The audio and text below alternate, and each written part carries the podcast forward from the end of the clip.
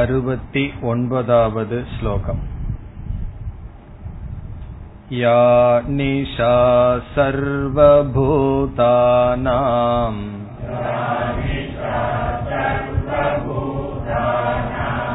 தஸ்யாம் ஜாகர்தி சம்யமீ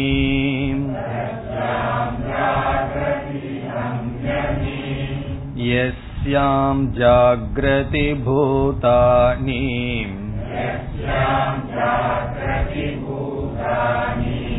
சா நிஷா பஷ்யதோ முனேஹ.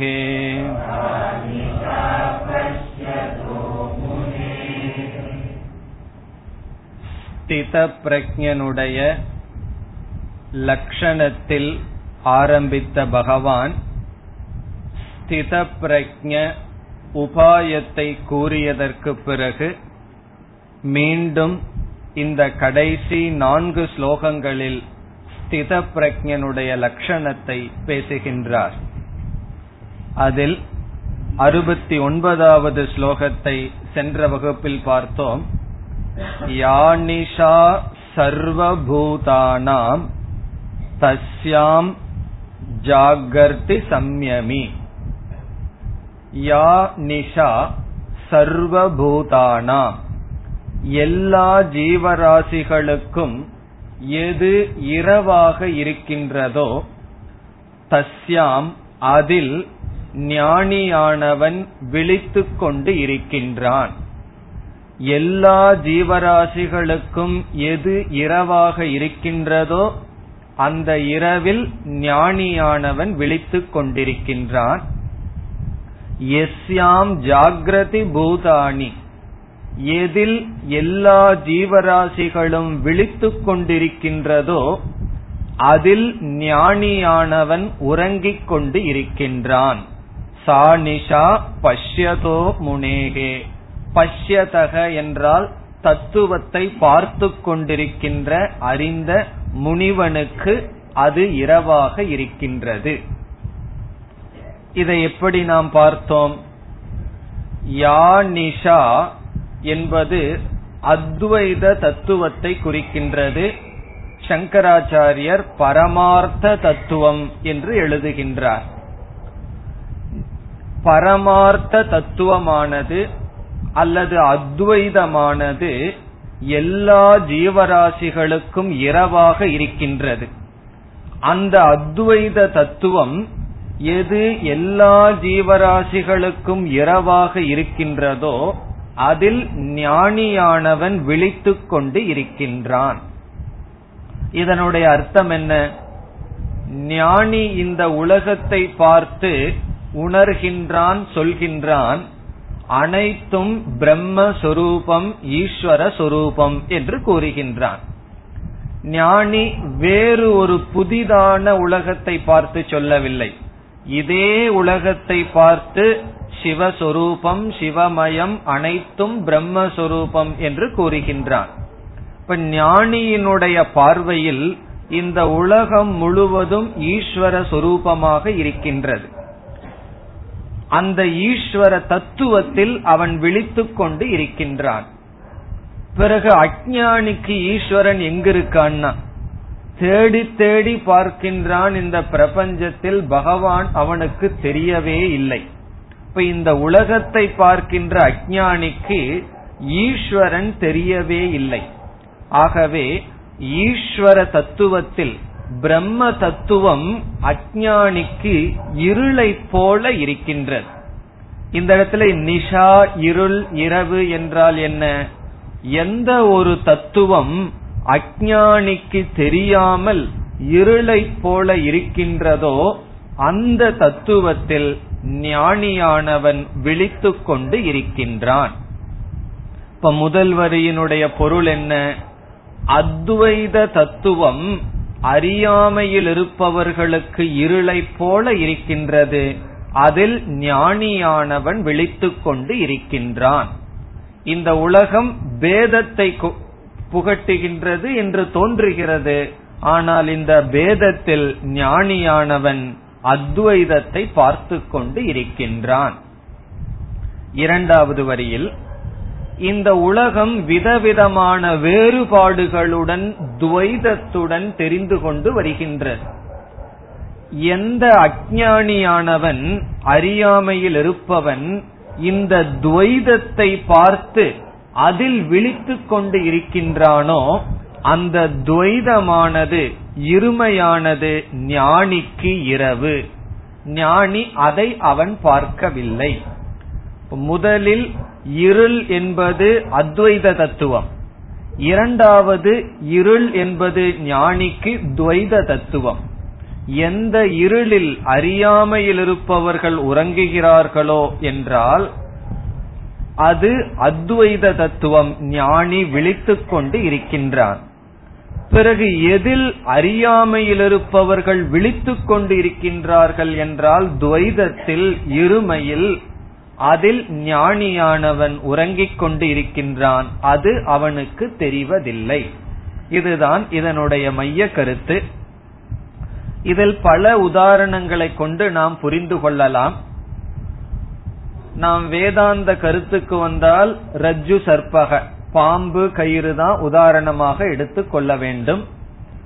கயிறு என்பது இருக்கின்றது, அதில் அறியாமையினால் பாம்பை பார்த்து கொண்டு இருப்பவனுக்கு, அந்த பாம்பை பார்த்து விழித்து கொண்டு இருப்பவனுக்கு அந்த பாம்பு என்கின்ற தத்துவமானது உண்மையை அறிபவனுக்கு இருளாக இருக்கின்றது.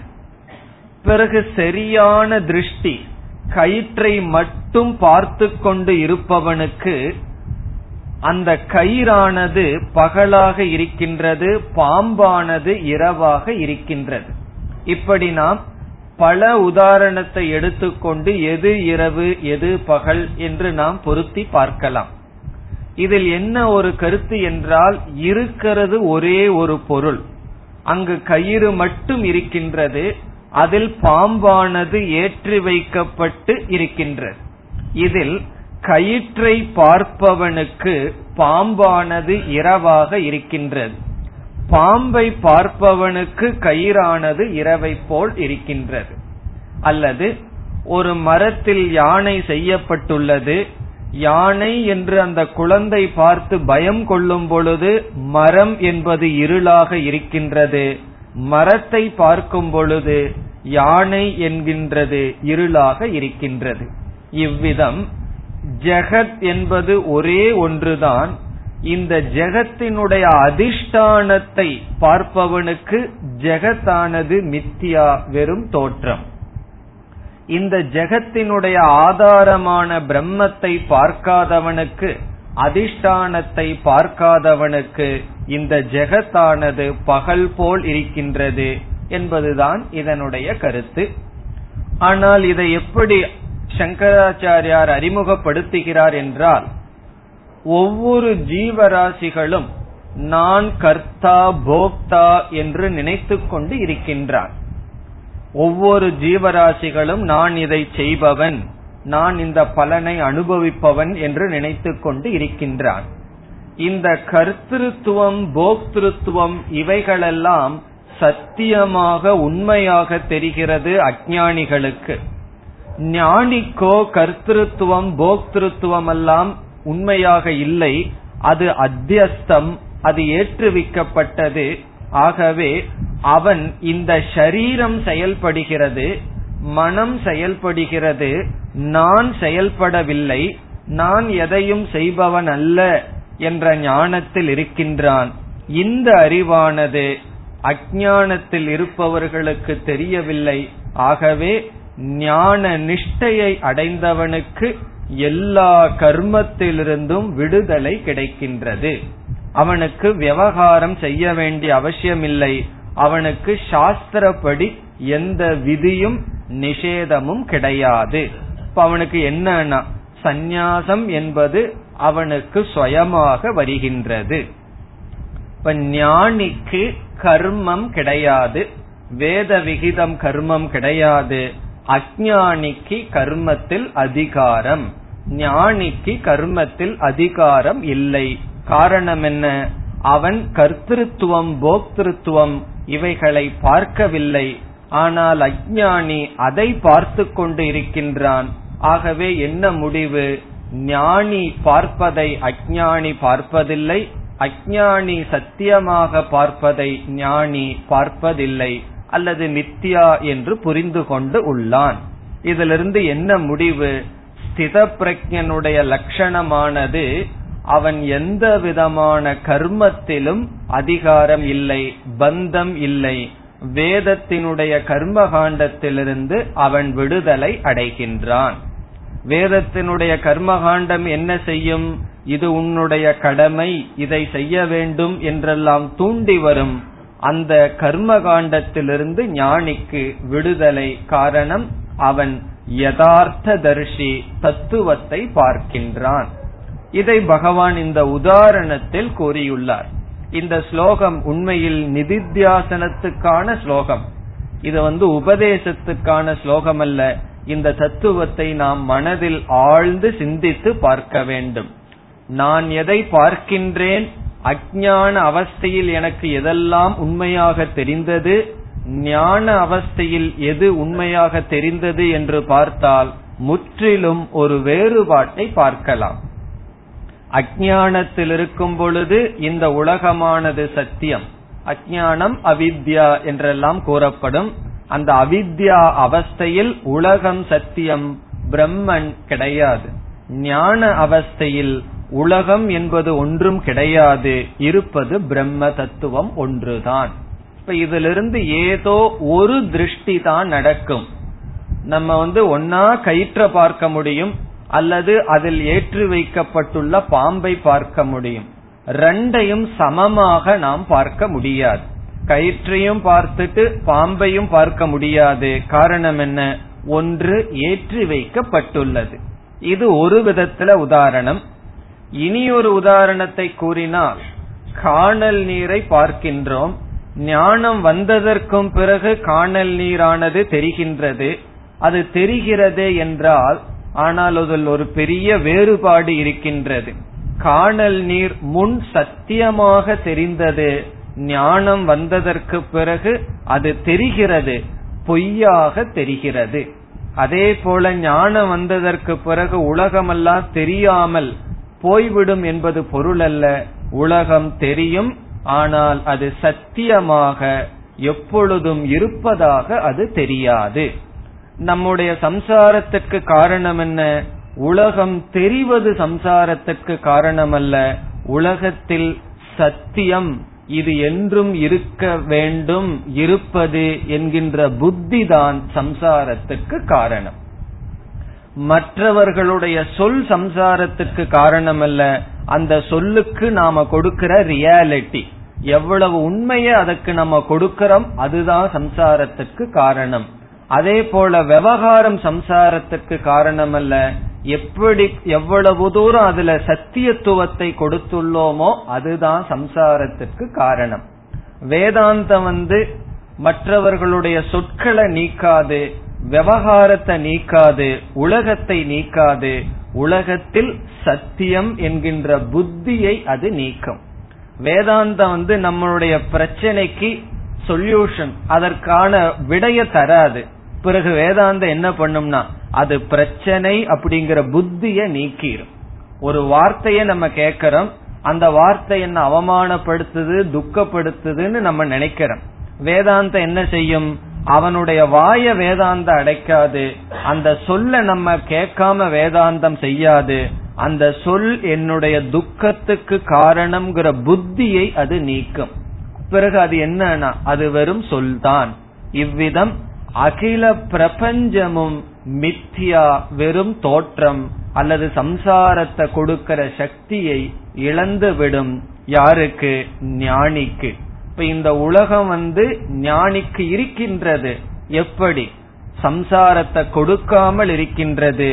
அஞ்ஞானிக்கு இந்த உலகம் சம்சாரத்தை கொடுத்து கொண்டிருக்கின்றது. முழுமையான இரண்டு வேறுபாடு இருக்கின்றது என்று இங்கு பகவான் உதாரணத்தில் காட்டியுள்ளார். இரவு பகல்னு சொல்ற உதாரணத்திலிருந்து ஞானியும் அஞ்ஞானியும் ஒரே வீட்டில இருக்கலாம், ஒரே பிரபஞ்சத்தில் இருக்கலாம். ஆனால் அவர்களுக்கு உலகத்தோடு அவர்கள் வைக்கின்ற இணக்கமும் அவர்களுடைய வாழ்க்கையில எவ்வளவு வேறுபாடு என்றால், இரவு பகலை போல வேறுபாடு இருக்கின்றது, இது ஸ்தித பிரஜ்ஞனுடைய லட்சணம் என்று இந்த ஸ்லோகத்தில் கூறினார். இனி நாம் அடுத்த ஸ்லோகத்திற்கு செல்லலாம். எழுபதாவது ஸ்லோகம். ஆபூர்யமானமச்சலஃ பிரதிஷ்டம்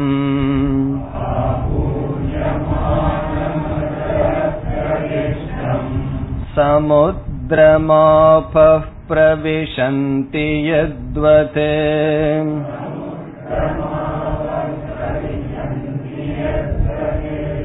தத்வத் காமாயம் பிரவிஷந்தி சர்வே.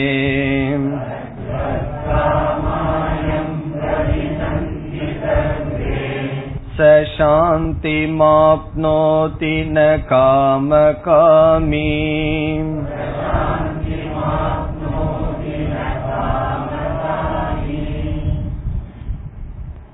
இந்த ஸ்லோகத்திலும் பகவான் ஒரு உதாரணத்துடன் ஸ்தித பிரஜ்ஞனுக்கு, ஞானிக்கு எந்த ஆசையும் கிடையாது என்று கூறுகிறார். ஆசையை விட்டவனுக்கே மோக்ஷ பிராப்திகி, அதுதான் இந்த ஸ்லோகத்தினுடைய சாரம். ஒரு உதாரணத்தின் மூலமாக எந்த ஆசையும் ஞானிக்கு இல்லை என்பதை பகவான் கூறுகின்றார். ஏற்கனவே கூறிய கருத்துதான். பிரஜகாதி யதா காமான் சர்வான் பார்த்த மனோகதான் ஆரம்பிச்சார். அதே கருத்தை தான் கூறுகின்றார். இதை இரண்டு கோணத்தில் பார்க்கலாம். ஸ்தித பிரஜ்ஞனுடைய மனதில எந்த ஆசையும் இல்லை, ஆகவே ஞான நிஷ்டனாக இருக்கின்றான். அந்த ஞான நிஷ்டை யாருக்கு வரும் என்றால், ஆசைகளெல்லாம் யாருக்கு சென்றுள்ளதோ அவர்களுக்குத்தான் ஞான நிஷ்டை வரும் என்று சாதனையாகவும் கொள்ளலாம். முதல் வரியில் பகவான் உதாரணத்தை கூறுகின்றார். இப்பொழுது ஸ்லோகத்திற்குள் சென்று என்ன உதாரணம் சொல்கிறார் என்று பார்க்கலாம். ஆபூர்யமானம் அச்சல பிரதிஷ்டம் சமுத்திரம். சமுத்திரம் என்றால் கடல். கடலை உதாரணமாக எடுத்துக் கொள்கின்றார். இங்கு கடலை யாருக்கு உதாரணமாக சொல்லப்படுகிறது என்றால், ஞானிக்கு உதாரணமாக சொல்லப்படுகிறது. ஸ்தித பிரஜ்ஞனை சமுத்திரத்திற்கு உதாரணமாக சொல்லப்படுகிறது. பிறகு அந்த சமுத்திரத்திற்குள் என்ன வரும்னா, நீர், விதவிதமான தண்ணீர் அந்த சமுத்திரத்திற்குள் வருகின்றது.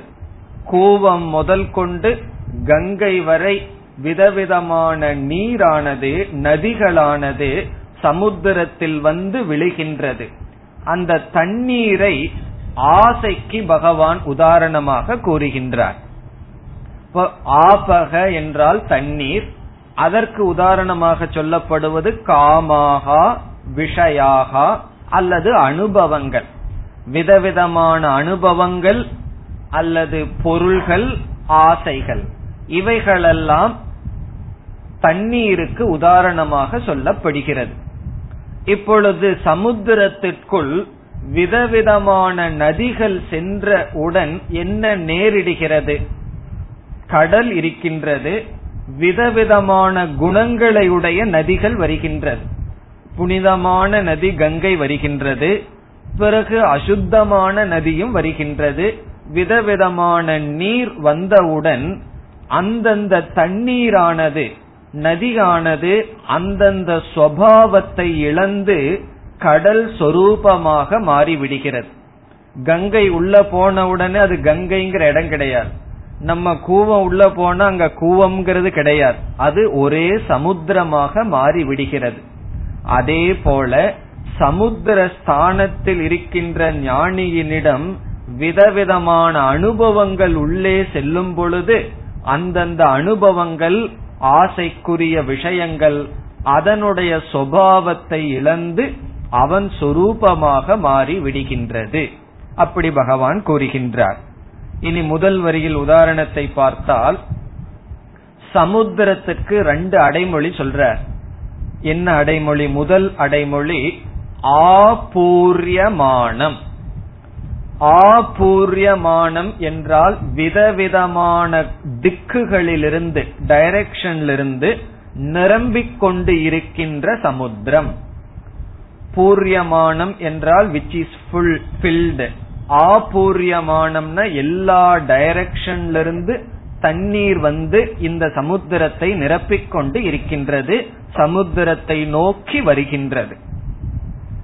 பிறகு அச்சல பிரதிஷ்டம். அச்சலம் என்றால் அசைவற்றது, பிரதிஷ்டம் என்றால் பிரதிஷ்டா. அந்த சமுத்திரத்தை நம்ம மாற்றி வைக்க முடியாது. வீட்டுல ஒரு டேங்கில் இருக்கிற தண்ணி எடுத்து இனி ஒரு டேங்க்ல மாத்தலாம், சமுத்திரத்தை அப்படி செய்ய முடியுமா? பிரதிஷ்டா. பிரதிஷ்டா என்றால் ஆதாரமானது, எல்லா நீருக்கும் ஆதாரமானது. ஆபூர்யமானம், அச்சல பிரதிஷ்டம், சமுத்திரம். இப்படிப்பட்ட சமுத்திரம் எல்லா திசைகளிலிருந்தும் நீரை எடுத்துக்கொள்கின்ற சலனமற்ற. சலனமற்ற என்றால் அதற்கு ஒரு பவுண்டரி இல்லை அப்படின்னு அர்த்தம். அச்சலமான பிரதிஷ்டா ஆதாரமாக இருக்கின்ற சமுத்திரம், அந்த சமுத்திரத்தை நோக்கி ஆபக பிரவிசந்தி, நீரானது பிரவிசந்தி வந்து அடைகின்றது.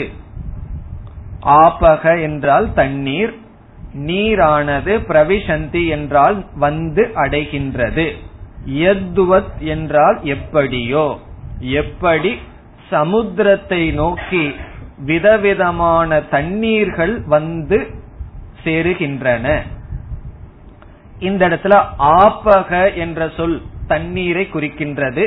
அந்த தண்ணீர் நாம் எப்படி புரிந்து கொள்ள வேண்டும்? விதவிதமான நீர்கள் என்று புரிந்து கொள்ள வேண்டும். காரணம் என்ன? அந்த விதவிதமான நாமரூபத்தை உடைய தண்ணீர் சமுத்திரத்திற்குள் வந்தவுடன் அந்த நாமரூபம் அனைத்தையும் இழந்து விடுகின்றது. கடலுக்குள்ள போன தண்ணீரை போய் நம்ம வந்து இது கங்கை காவேரி என்றெல்லாம் சொல்ல முடியுமா? அனைத்து நாமரூபத்தையும் இழந்து விடுகின்றது. இது உதாரணம். இனி இரண்டாவது வரியில் தத்துவது அவ்விதம் காமாகா எம் பிரவிசந்தி சர்வே. சர்வே காமாகா எல்லா காமங்களும். சர்வே எல்லா. காமாகா என்றால் இந்த இடத்துல காமாகா என்ற சொல்லுக்கு பொருள்கள் என்று அருள் பொருள் கொள்ளலாம். விஷயங்கள், விதவிதமான இந்திரிய விஷயங்கள் அல்லது ஆசைகள் அல்லது அனுபவங்கள்.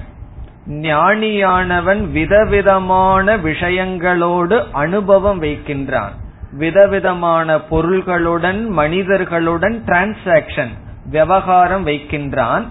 அவன் இந்திரியங்கள் வழியாக விதவிதமான விஷயங்கள் அவனுக்குள் செல்கின்றன. இப்ப ஞானிங்கிற சமுத்திரம் இருக்கான், அந்த ஞானியிடம் விதவிதமான அனுபவங்கள் செல்கின்றன. விதவிதமான பொருளை பார்க்கிறான், விதவிதமான சொற்களை கேட்கின்றான். பாதி சம்சாரம் எதிலிருந்து வருது தெரியுமோ? காதிலிருந்து தான் வருது. காதிலிருந்து வருதுன்னா என்ன அர்த்தம்? சில சொற்கள் தான் நம்முடைய மனதை புண்படுத்துகிறது. அவங்க ஒரு வார்த்தை சொல்லிட்டு போனாலும் பத்து வருஷம் மனசுல வச்சிருந்து நீ அப்படி சொன்ன, நீ இந்த மாதிரி நடந்து கொண்டாய் என்ற சம்சாரம் இருக்கின்றது. இவ்விதம் விதவிதமான சொற்கள், விதவிதமான ட்ரீட்மெண்ட், மற்றவர்கள் நம்மை பாவிக்கிறது, இப்படி அனுபவங்கள் வருகின்றது, பொருள்கள் அந்த ஞானிக்குள் வருகின்றது. அதெல்லாம் என்ன ஆகுதுன்னா, ஒரு தண்ணீரானது விதவிதமான குணங்களையுடைய தண்ணீரானது சமுத்திரத்திற்குள் சென்றால் என்ன ஆகிவிடுகிறதோ அதுபோல் ஆகிவிடுகின்றது என்பது கருத்து. தத்வது காமா எம் பிரவிசந்தி. இதோட பகவான் நம்ம புரிஞ்சுக்க சொல்ற அந்த கருத்தை பகவான் சொல்லல, உதாரணத்திலிருந்து நம்ம புரிந்து கொள்ள வேண்டும். இங்க கீதையில மட்டும் என்ன சொல்லியிருக்கார்?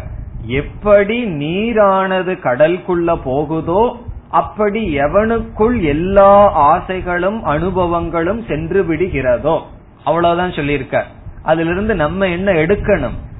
விதவிதமான தண்ணீர் சென்று அதனுடைய சுபாவத்தை இழந்து விடுவது போல, தன் கடல் சொரூபமாக ஆகிவிடுவது போல விதவிதமான இந்திரிய விஷயங்கள் ஞானியிடம் சென்று அதனதனுடைய தன்மையை இழந்து விடுகிறது.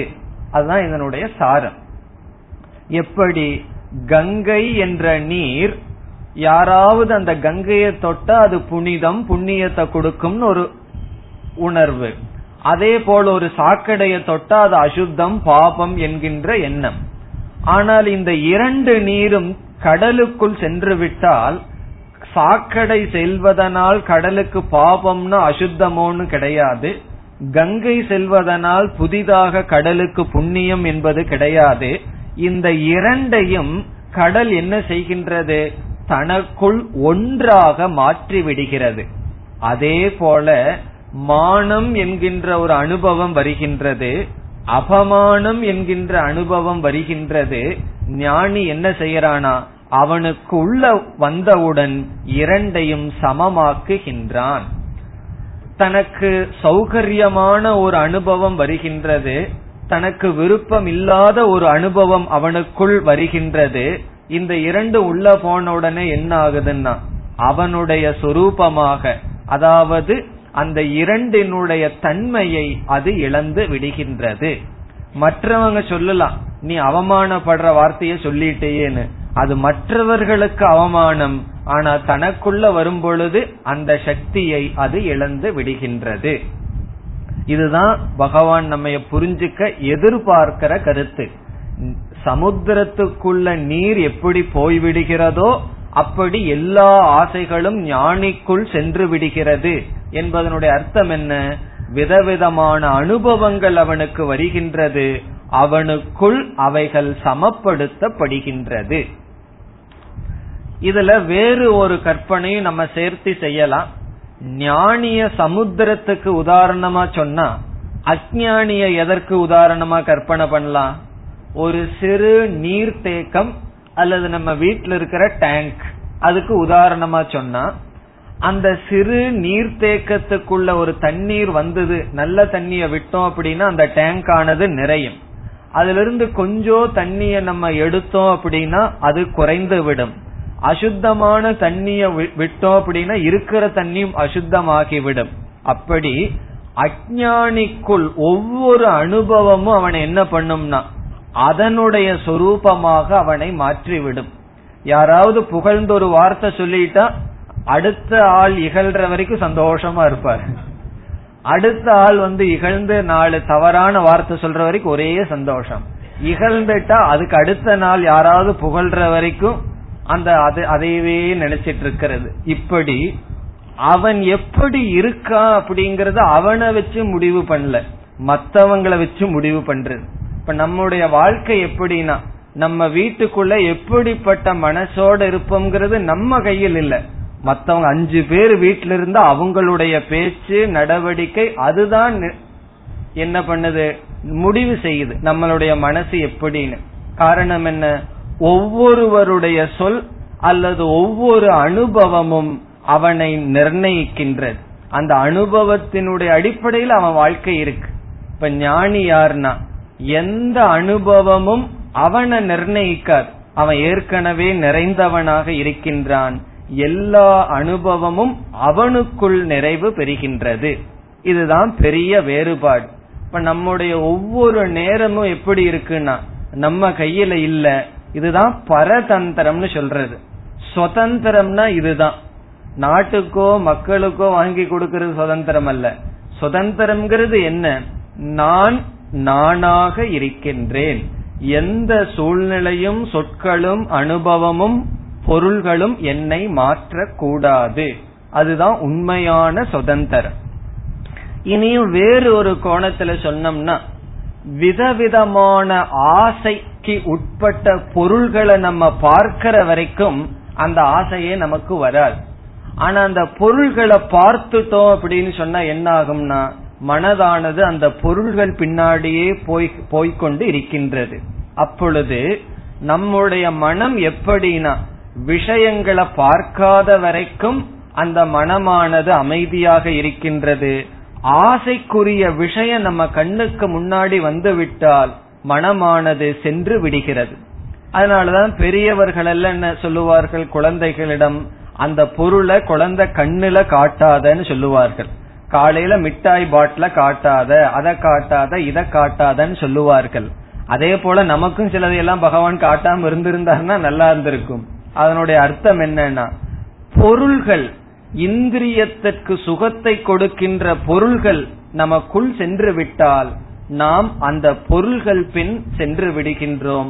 அப்ப அஞ்ஞானியினுடைய நிலை என்னன்னா, ஒரு சிறு நீர்த்தேக்கம், ஒரு நீர் வந்ததுன்னு சொன்னா அதனுடைய தன்மையாக இவன் மாறி விடுகின்றான்.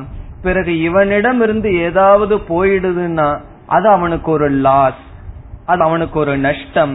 ஆனால் சமுத்திரம் அப்படியல்ல, நிறைவானது. இப்ப சமுத்திரம் உண்மையிலேயே சமுத்திரத்துக்கு நீர் எப்படி வருதுன்னா அதனுடைய தண்ணீர் தான், அதனிடமிருந்து எடுக்கப்பட்ட தண்ணீர் தான் மீண்டும் அதனிடம் வருகின்றது. அப்படியே ஞானி நினைப்பான். இந்த உதாரணத்துல பல கருத்துக்களை நாம் எடுத்துக் கொள்ளலாம். இப்ப விதவிதமான அனுபவங்கள் நமக்கு வருகின்றது. ஞானி எப்படி பார்ப்பான், இது கர்மத்தினுடைய பலன் என்று ஏற்றுக்கொள்வான். எப்படின்னா, சமுத்திரத்துக்கு விதவிதமான தண்ணீர் வரும் பொழுது அந்த சமுத்திரம் என்ன நினைக்குதான், என்னிடமிருந்து எடுக்கப்பட்ட நீர்தான் மழையாக சென்று இந்தந்த அனுபவங்களை எனக்கு கொடுத்து கொண்டு இருக்கின்றது. அப்ப யாருமே என்னை வந்து அவமானப்படுத்தல, என்னை கஷ்டப்படுத்த முடியாது. பிறகு அப்படிப்பட்ட சொல்ல யார் சம்பாதிச்சான்னா நாம் சம்பாதித்துள்ளோம். நம்முடைய கர்ம பலன்ல அப்படிப்பட்ட சொற்கள், சூழ்நிலைகளை நாம் உருவாக்கியுள்ளோம். ஆகவே இந்த அகில உலகத்தில் விதவிதமான அனுபவங்கள், சூழ்நிலைகள் எனக்கு எப்படி வந்திருக்கிறது என்றால் அது என்னிடமிருந்துதான் வந்துள்ளது என்று எந்த மனிதனையும் சூழ்நிலையையும் அவன் குறை சொல்லாமல் முழுமையாக ஏற்றுக்கொள்வான். இதெல்லாம் நாம் இந்த உதாரணத்திலிருந்து செய்கின்ற கற்பனைகள். மீதி எல்லாம் உங்களுக்கு ஹோம்வொர்க். இந்த உதாரணத்திலிருந்து என்னென்ன பாயிண்ட் எடுக்க முடியுமோ அதை சிந்திச்சு சிந்தித்து எடுக்கலாம். ஞானி சமுத்திரம், தண்ணீர், விதவிதமான அனுபவங்கள், அவனுக்குள்ள சென்று அவைகள் அஸ்தமம் ஆகின்றது, ஒன்றாகிறது. இதை வச்சுட்டு விதவிதமான உதாரணங்களை எடுக்கலாம். ஞானியினுடைய மனம் அச்சலம் பிரதிஷ்டம். இங்க சமுத்திரத்துக்கு சொல்லியிருக்காரு அச்சலமானது, பிரதிஷ்டமானது. எந்த வெளி விஷயமும் அவனுக்குள் விகாரத்தை கொடுக்காது, பூர்ணமாக அவன் இருப்பான். இது என்ன, ஸ்தித பிரஜ்ஞனுடைய லட்சணம். இனி பகவான் முடிக்கின்றார், சக சாந்திம் ஆப்னோதி ந காம காமி. சக அப்படிப்பட்டவன், சாந்திம் ஆப்னோதி. சாந்தி என்றால் இங்கு மோக்ஷம், மன அமைதியை, மோக்ஷத்தை ஆப்னோதி அடைகின்றான். சக என்றால் கக, யார், எவனிடத்தில் எல்லா விஷய அனுபவங்களும் ஒன்றாக்கப்படுகின்றதோ அப்படிப்பட்டவன் அமைதியை அடைகின்றான். பிறகு யார் அமைதியை அடைவதில்லை, ந காம காமி. காம காமி என்றால் அஞ்ஞானி. இதுல ரெண்டு காமங்கிற வார்த்தை இருக்கு. முதல் காம என்ற சொல் பொருளை குறிக்கின்றது, இரண்டாவது காமி என்ற சொல் ஆசையை குறிக்கின்றது. அப்ப காம காமி என்றால் பொருளை விரும்புபவன் என்று பொருள், விஷய அபிலாஷி. இப்ப முதல் காமகங்கிற சொல்லுக்கு விஷயக, இந்திரிய விஷயங்கள், சப்த ஸ்பர்ஷ ரூப ரச கந்தம் சொல்ற ஐந்து விஷயங்கள் இந்த உலகம்.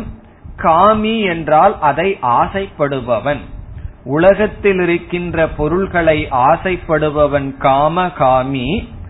அவனுக்கு என்ன கிடையாது, ந சாந்தி மாப்னோதி, அவன் அமைதியை அடைவதில்லை. ஆனால் இப்படிப்பட்ட ஞானியானவன் மன நிறைவை அடைகின்றான், மன அமைதியை அடைகின்றான். இனி அடுத்த ஸ்லோகம், விஹாய காமான் யஸ் சர்வான்.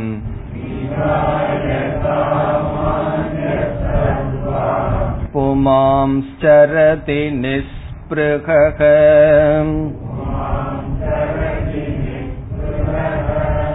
நிர்மமோ நிரஹங்காரஹ.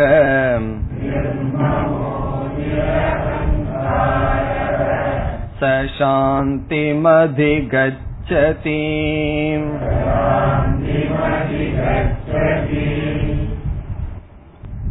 மீண்டும் ஸ்தித பிரக்ஞ லட்சணத்தை கூறுகின்றார்.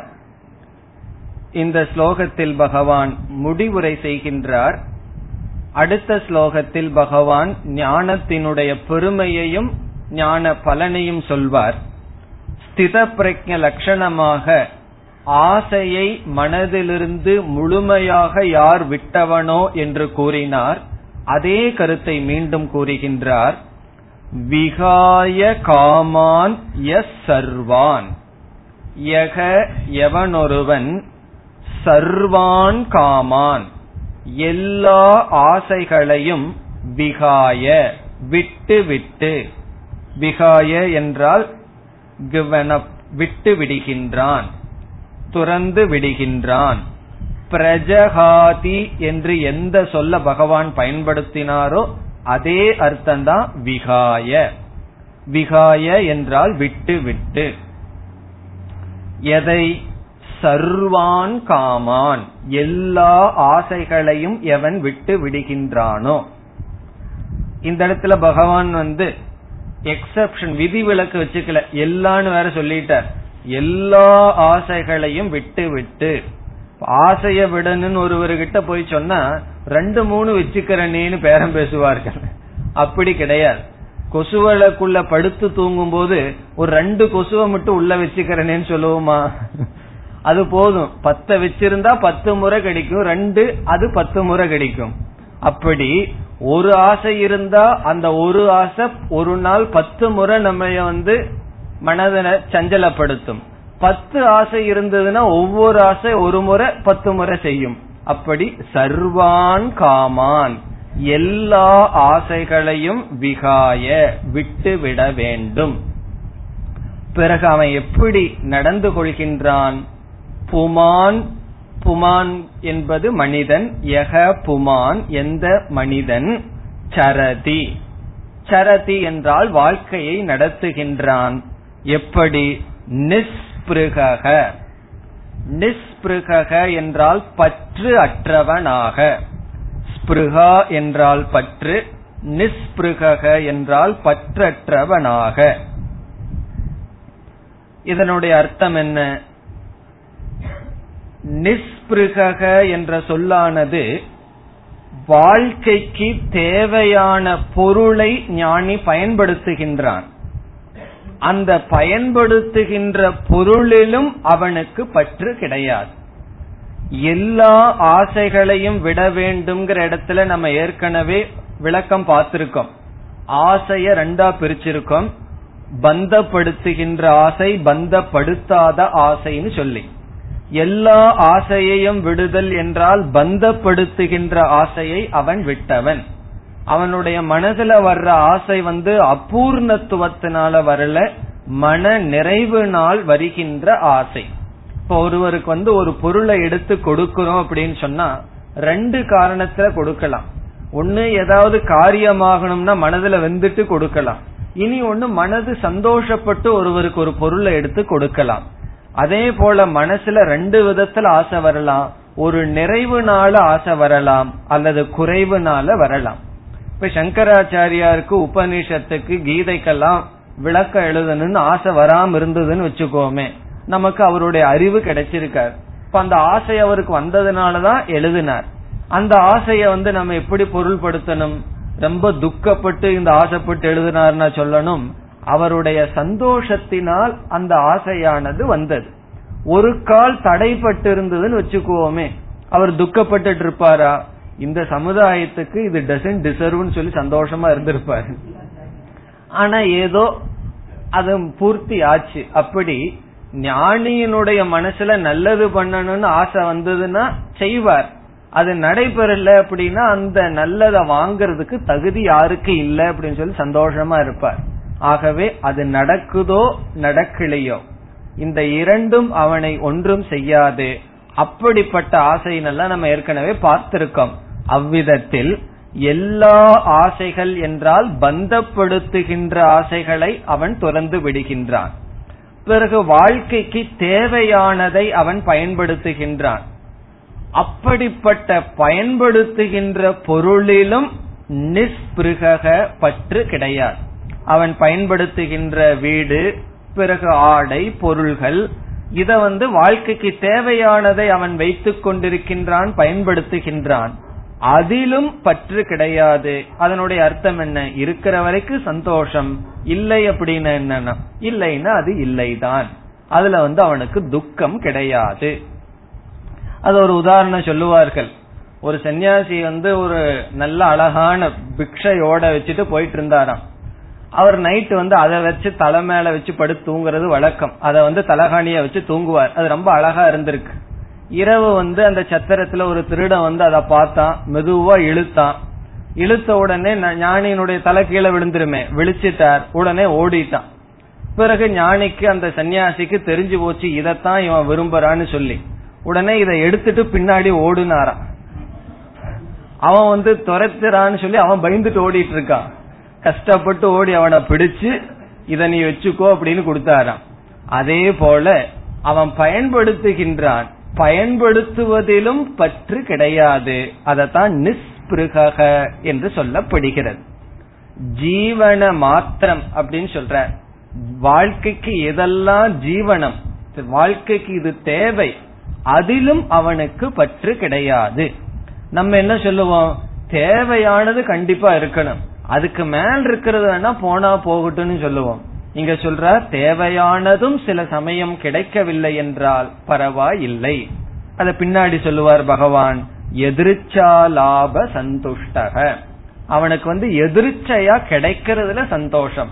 எதிர்ச்சா லாபக, அதே சமயத்துல எதிர்ச்சா அலாபகன்னு சொல்லி பிரிக்கலாம். எதிர்ச்சையா வர்ற லாபத்துல சந்தோஷம், எதிர்ச்சையா வர்ற அலாபத்திலையும் நஷ்டத்திலையும் சந்தோஷம்தான். அப்படி நிஸ்பிருக. பிறகு அடுத்ததாக நிர்மமக நிர் அகங்காரக.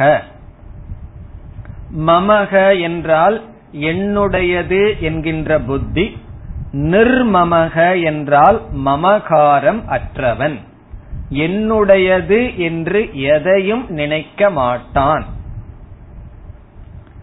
என்னுடையது என்று ஞானி நினைப்பதற்கு என்ன இருக்கின்றது? ஜீவனத்துக்கு தேவையான பொருளை வச்சிருப்பான். அவன் ஒரு சன்னியாசியா இருந்தால் அல்லது இல்லறத்துல இருந்தால் அவர்கள் வந்து அந்த வாழ்க்கைக்கு தேவையான, கடமைக்கு தேவையான பொருள்கள் இருக்கலாம். அப்படி தன்னிடம் இருக்கின்ற பொருள்களிலும் கூட நிர்மமக, என்னுடையது என்ற புத்தி இல்லாதவன். இது விபரீதம். அஞ்ஞானிகளுக்கு வந்து பக்கத்து வீட்டு பொருள் மேலேயே மமகாரம் போயிருது. தனக்கு சம்பந்தம் இல்லாத பொருளையும் கூட அது என்னுடையதுதான் அவன் வாங்கிட்டான்னு சொல்றார்கள்.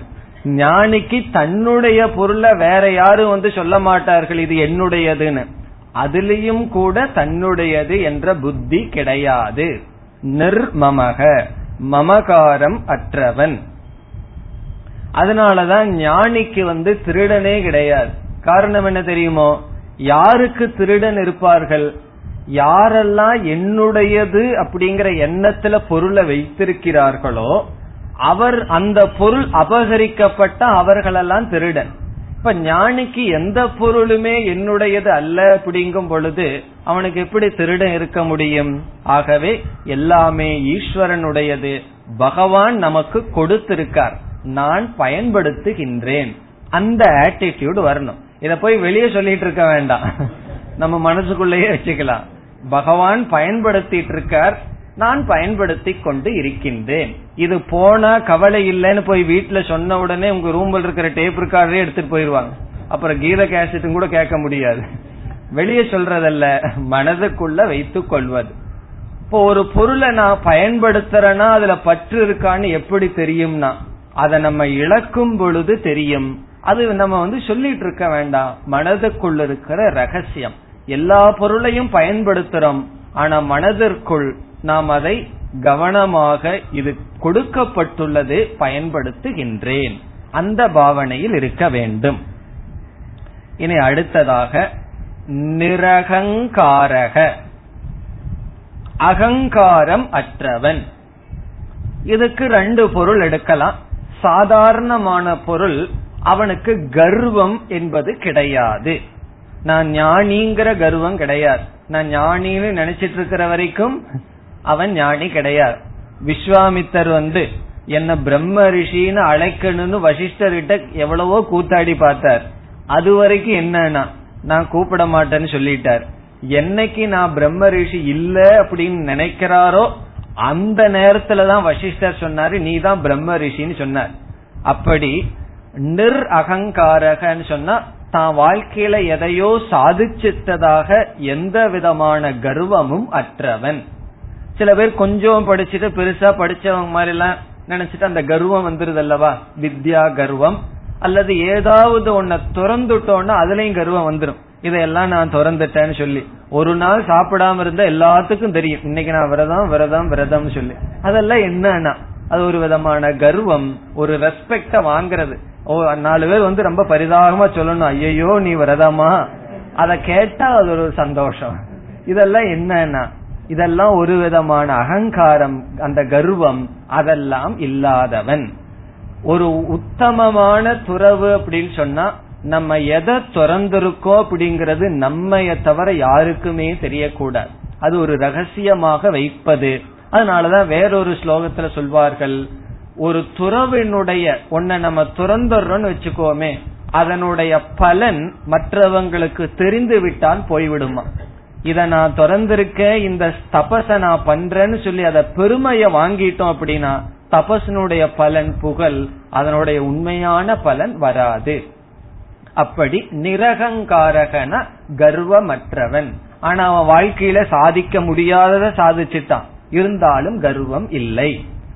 இனி ஒரு பொருள் என்ன, நான் என்கின்ற புத்தியை உடலில் வைக்காமல் ஆத்மாவில் வைத்தவன். அது வேதாந்தத்தினுடைய அர்த்தம். அகங்காரம் சொன்னா அனாத்மாவில ஆத்ம புத்தி, நிரகங்காரக என்றால் அனாத்மாவில் ஆத்ம புத்தி இல்லாதவன். இப்படிப்பட்டவன் சக சாந்திம் அதிகச்சதி. இப்படிப்பட்டவன் சக சாந்தி மோக்ஷத்தை அதிகச்சதி அடைகின்றான். இதுல என்னென்ன லட்சணமா சொல்லிட்டார், ஆசையை விட்டவன், நிஸ்பிருக தான் பயன்படுத்துகின்ற பொருளிலும் பற்றற்றவன், அகங்காரமற்றவன், மமகாரமற்றவன், இவன் சாந்தியை அடைகின்றான். இது ஸ்தித பிரஜனுடைய லட்சணம். இனி கடைசி ஸ்லோகத்தில் பகவான் ஸ்தித பிரஜனுடைய ஸ்துதி அல்லது ஞானத்தினுடைய ஸ்துதியுடன் புகழ்ச்சியுடன் முடிவுரை செய்கின்றார் இந்த அத்தியாயத்தை. ஏஷா ப்ராஹ்மீ ஸ்திதி பார்த்த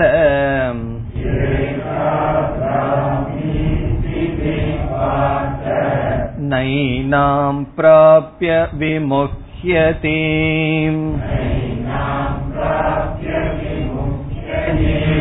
ஸ்தித்வா ஸ்யாமந்த காலேபி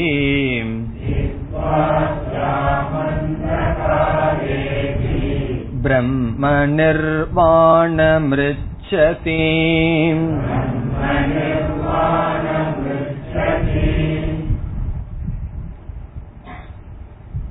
இந்த ஸ்லோகத்தில் இரண்டு கருத்துக்கள் இருக்கின்றது. ஒன்று, முதல் வரியில் ஞான ஸ்துதி, இந்த ஞானத்தினுடைய பெருமையை பகவான் கூறுகின்றார். இரண்டாவதாக விதேக முக்தியை பகவான் பேசுகின்றார்.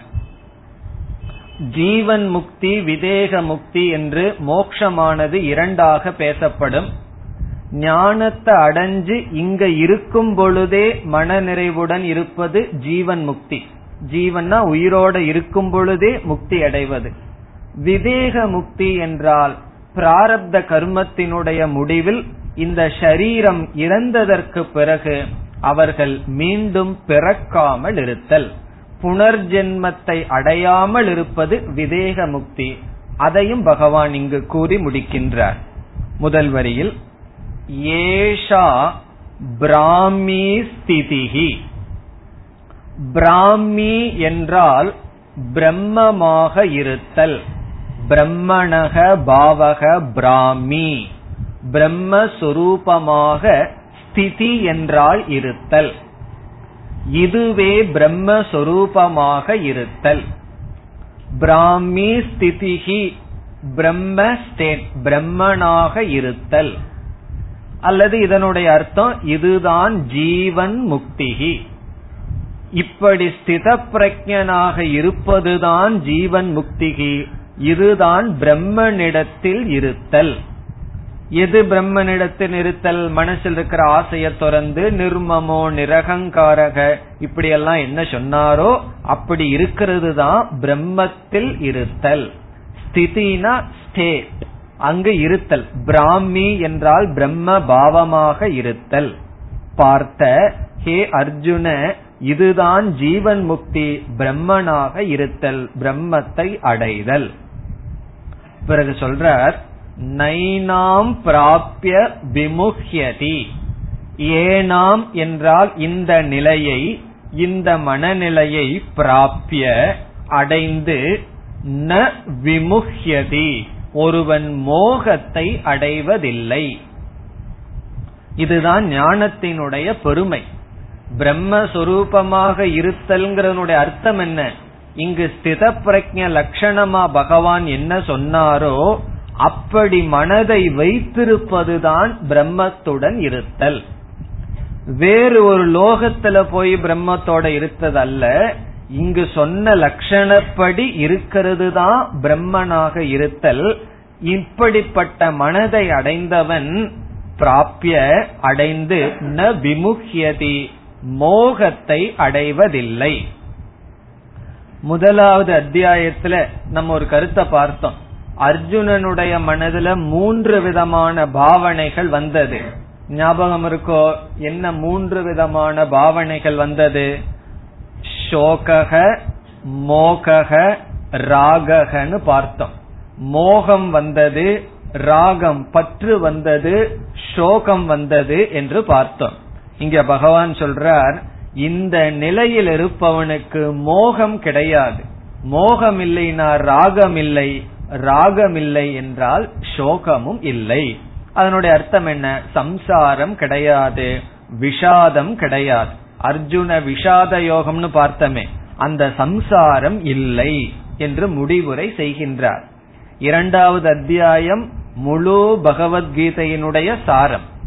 இனிமேல் வருகின்ற அத்தியாயம் என்ன? இங்கு சொல்லப்பட்ட கருத்துக்களுக்கு விளக்கம் வருகின்றது. ஆகவே சாஸ்திரத்தை முடிக்கின்றார், ந விமுஹ்யதி மோகத்தை அடைவதில்லை. அப்படிப்பட்ட பெருமை வாய்ந்தது இந்த ஞானம். பிறகு இனி ஒரு கருத்தை சொல்கின்றார், ஸ்தித்வா அஸ்யாம் அந்த காலே அபி. அஸ்யாம் என்றால் இந்த நிலையில், இந்த மனநிலையை, ஸ்தித்வா இதில் இருந்து, எப்பொழுது? அந்த காலே அபி கடைசி காலத்திலாவது ஒருவன் இந்த நிலையில் இருந்தால், அந்த காலம் என்றால் வயதான காலத்தில் கூட என்று பொருள். இறப்பதற்கு முன் ஒருவன் இந்த நிலையை அடைந்து விட்டால் என்று பொருள். அந்த காலகன மரண காலம் அர்த்தம் அல்ல, வயதான காலத்திலும் கூட, அட் எனி ஏஜ் அப்படின்னு சொல்றார் பகவான். இந்த மாதிரி மனநிலைய வாங்கி பல வருஷம் நான் உயிரோடு இருந்துதான் மோட்சம்ங்கிறதல்ல, இறப்பதற்கு ஒரு நாளைக்கு முன்னாடியாவது இந்த ஞானத்தை அடைந்து விட்டால் அவர்கள் மோட்சத்தை அடைவார்கள். அதனால வேதாந்தத்துக்கு வயது வரம்பே கிடையாது. இதுக்கெல்லாம் ரிட்டையர்மெண்ட் எல்லாம் கிடையாது. சில பேர் ரிட்டையர்மெண்ட்டுக்கு அப்புறம் தான் ஆரம்பிப்பார்கள். ஆகவே அந்த காலே அப்படி என்றால் வயதான காலத்தில், முதிர்ந்த காலத்திலாவது இந்த ஞானத்தை அடைஞ்சு இதில் நிலை பெற்றாலும் போதும். எதை அடைவான்? பிரம்ம நிர்வாணம் ரிச்சதி, பிரம்ம நிர்வாணம் என்றால் விதேக முக்தி. நிர்வாணம் என்ற சொல் ஷரீரத்தையும் விடுதல் என்று பொருள். எங்கெல்லாம் சாஸ்திரத்துல நிர்வாணம் பிரம்ம நிர்வாணம்னு வந்தா அப்பொழுது பிராரப்தத்தினுடைய முடிவில் ஷரீரத்தையும் ஒருவன் விட்டுவிட்டு அவன் பிரம்மஸ்வரூபமாக இருக்கின்றான். ரிச்சதி என்றால் அடைகின்றான், பிரம்ம நிர்வாணம் என்றால் பிரம்மத்தை அடைகின்றான், ஷரீரத்தையும் விட்டு விதேக முக்தியை அடைகின்றான். எப்பொழுது? அந்த காலே அபி அப்படின்னு சொல்ற. ஒருவன் வந்து மிக சிறிய வயதிலேயே இந்த வாழ்க்கையில வந்தால் அவனாலதான் மோட்சத்தை அடைய முடியுங்கிறது அல்ல.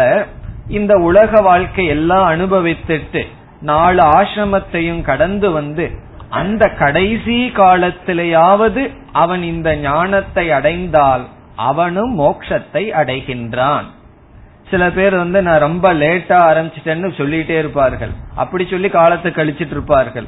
இன்னொரு பத்து வருஷத்துக்கு முன்னாடி வேதாந்தத்துக்கு வந்திருக்கணும்னு சொல்லியே ரெண்டு மூணு வருஷம் போயிடும்.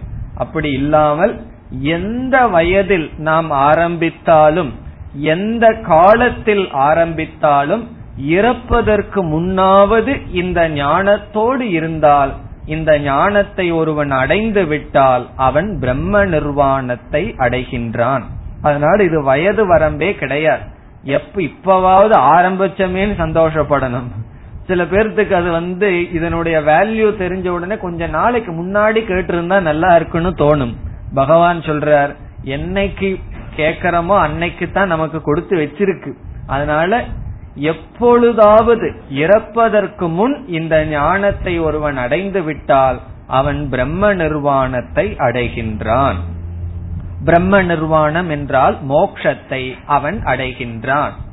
இவ்விதம் இந்த அத்தியாயத்தை பகவான் பிரம்ம நிர்வாணம் அதாவது விதேக முக்தியுடன் முடிவுரை செய்கின்றார். ஓம் தத் சத்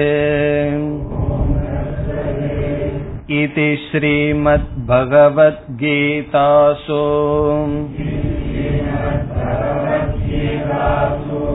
உபனிஷத்சு பிரம்ம வித்யாயாம் யோகசாஸ்திரே ஸ்ரீ கிருஷ்ணார்ஜுன சம்வாதே சாங்கிய யோகோ நாம த்விதீயோத்யாயஹ. ஓம் பூர்ணமத பூர்ணமிதம் பூர்ணாத் பூர்ணமுதச்யதே பூர்ணஸ்ய பூர்ணமாதாய பூர்ணமேவாவசிஷ்யதே. ஓம் சாந்தி சாந்தி சாந்தி.